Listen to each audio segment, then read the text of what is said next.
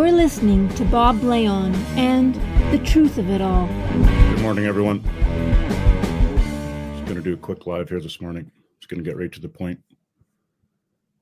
My message today, this Tuesday, January the 30th, 2024. Another political prisoner here in Alberta, James Sowery. Please stop saying any politician is doing good and right by we the people. Canada has fallen. Alberta has fallen. All provinces have fallen. There's no praise or hope to be given to Smith's UCP, Alberta NDP, Poilievre's Conservatives, Trudeau's Liberals, Singh's NDP, Blanchet's Bloc, and Bernier's People's Party of Canada.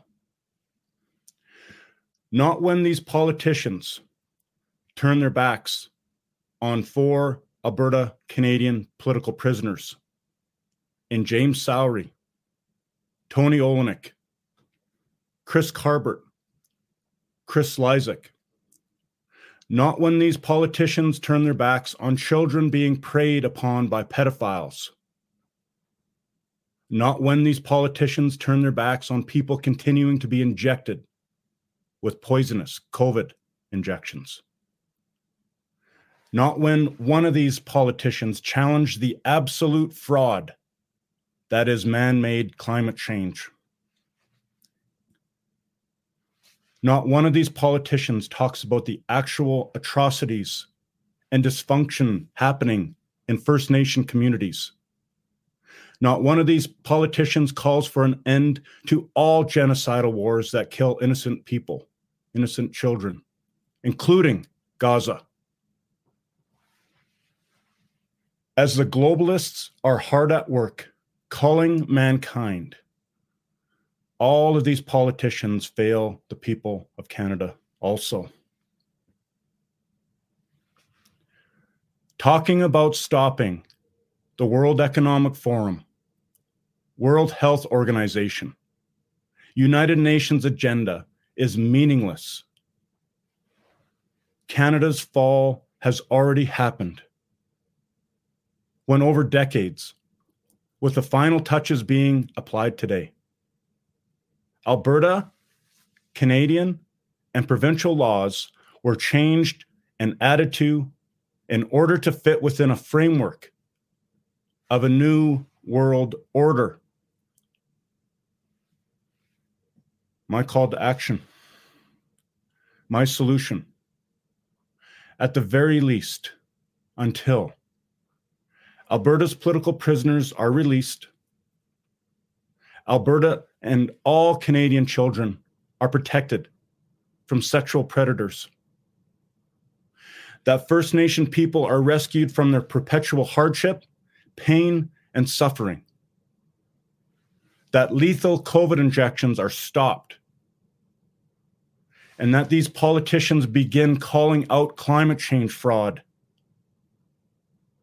Until then, the call to action is ending all political support, volunteering, serving on boards, and most importantly, that all political donations end. Alberta's Albertans and Canadians can either cut the head of the beast off or continue helping it to prey on Canadian men, women, and children. I stand with those who are being abused, marginalized, sexually preyed upon, and murdered.